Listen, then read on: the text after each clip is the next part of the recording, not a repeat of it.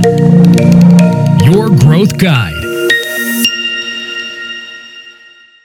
Ποια είναι τα δύο πιο σημαντικά κριτήρια που καθορίζουν για το αν κάποιος θα ανοίξει το email που θα στείλετε; Υπάρχουν δύο πάρα πολύ σημαντικά κριτήρια και θα τα δούμε στο σημερινό επεισόδιο. Γεια σας, είμαι ο Κάρλος Τσιλιγυριάν από το Marketing Growth Guide και σήμερα θα δούμε για το ποιοι είναι οι πιο βασικοί παράγοντες που κρίνουν για το αν κάποιος θα ανοίξει το διαφημιστικό email που θα το στείλετε. Ο νούμερο ένα παράγοντας είναι το ποιος στέλνει το email. Και αυτό είμαι σίγουρος ότι θα το αντιληφθείτε αμέσως.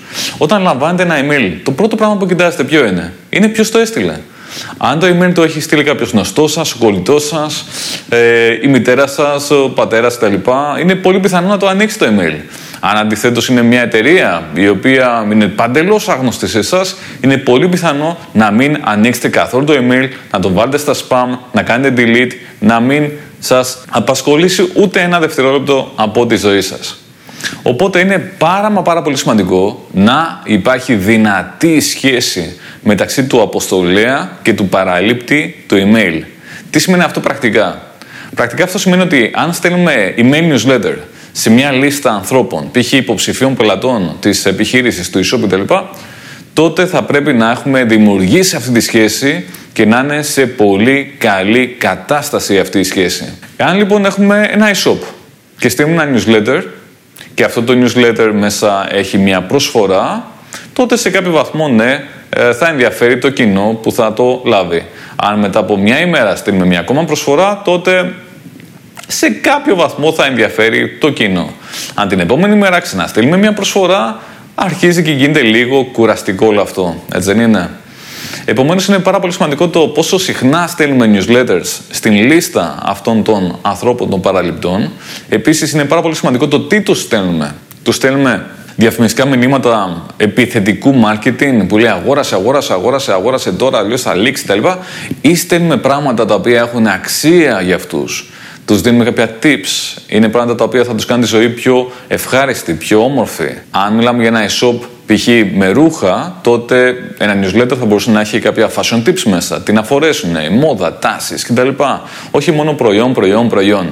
Μπορεί να είναι ένα βίντεο, μπορεί να είναι οτιδήποτε. Θέλει λίγο φαντασία, δημιουργικότητα και να υπάρχει μια ποικιλία στην θεματολογία. Όχι μόνο το ίδιο πράγμα κουραστικά, πουλάω, πουλάω, πουλάω, αλλά ενδιαφέρουσα θεματολογία έτσι ώστε ο παραλήπτης να περιμένει τα όμορφα ενδιαφέροντα emails που στέλνουμε. Άρα χτίζουμε την σχέση με τον παραλήπτη, με το target group, με τη λίστα των παραληπτών, γιατί το ποιος στέλνει το email είναι το πιο σημαντικό κριτήριο από όλα. Οπότε θα πρέπει να μας αγαπάνε, θα πρέπει να περιμένουν τα μηνύματα που στέλνουμε με ανυπομονησία. Πάμε στο νούμερο 2 κριτήριο. Το νούμερο 2 κριτήριο είναι το subject line, δηλαδή το θέμα του email. Κάποτε μου είχε πει ένας νέος πελάτης, μου είχε έρθει τις πρώτες ημέρες και μου λέει: Κάρολε, στέλνω emails, αλλά δεν πάνε πάρα πολύ καλά. Και μάλιστα πρόσφατα έστειλα και σε μια πολύ μεγάλη λίστα 100.000 παραληπτών και δεν πούλησα ούτε ένα προϊόν. Και λέω, πες μου κάτι. Εκτός ότι αυτή η λίστα κανένα ναι, δεν θα έπρεπε να την έχεις, αλλά γιατί δεν την είχε πάρει με το σωστό τρόπο. Λέω, τι έστειλες αυτούς τους ανθρώπους; Τι subject, τι μήνυμα έχεις βάλει; Και μου λέει, είχα βάλει σαν θέμα το όνομα της επιχείρησής μου. Επιχείρησή μου ΑΕ. Λέω, σε αυτή τη λίστα των ανθρώπων που δεν σε ξέρουν, έστειλες αυτό το θέμα, αυτό το subject line, πώς είναι δυνατόν να ανοίξω μετά τα email σου και να δούνε τι ακριβώς έχεις μέσα. Το θέμα είναι το πρώτο πράγμα που κοιτάζουμε αφού δούμε ποιος το έχει στείλει, έτσι είναι.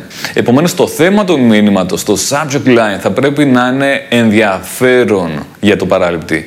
Θα πρέπει να του ιντριγκάρει την περιέργεια. Θα πρέπει να είναι τόσο δυνατό που να θέλει να κάνει κλικ και να δει τι έχει μέσα και μετά ίσως να πάρει τηλέφωνο, να κάνει κλικ, να μπει στο site, shop κτλ.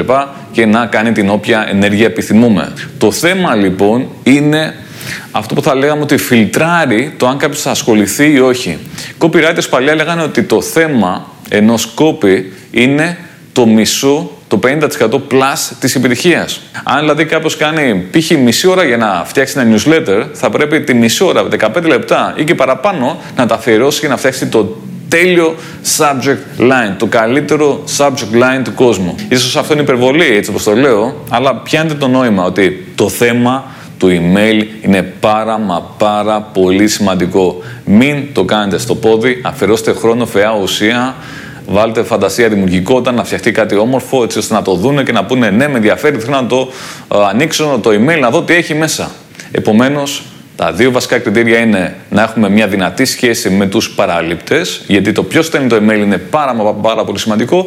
Και το δεύτερο βασικό κριτήριο είναι το τι uh, subject line, το τι θέμα έχει αυτό το email. Μην βάζετε βαρετά θέματα, βάλτε πιασάρικα, ενδιαφέροντα θέματα που πραγματικά ο άλλος να θέλει να τα ανοίξει, να δει τι έχει μέσα το email που θα του στείλετε.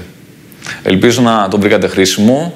Θέλω να ακούσω τις δικές σας εμπειρίες σχετικά με το email marketing, τι ε, είδατε ότι δεν δουλεύει, τι είδατε ότι δουλεύει, τι subject lines βλέπετε ότι έχουν περισσότερη πέραση, τι θεματολογία στέλνετε, ποικιλία, τι έχετε δει ότι αποδίδει, soft sell, hard sell, ποικιλία μεθόδων, βίντεο, ε, εικόνες, πιο πολύ κείμενο, τι είναι αυτό που αποδίδει πιο πολύ στην δική σας επιχείρηση. Πραγματικά θέλω να ακούσω τα δικά σας σχόλια. Τα λέμε στο επόμενο. Καλή συνέχεια.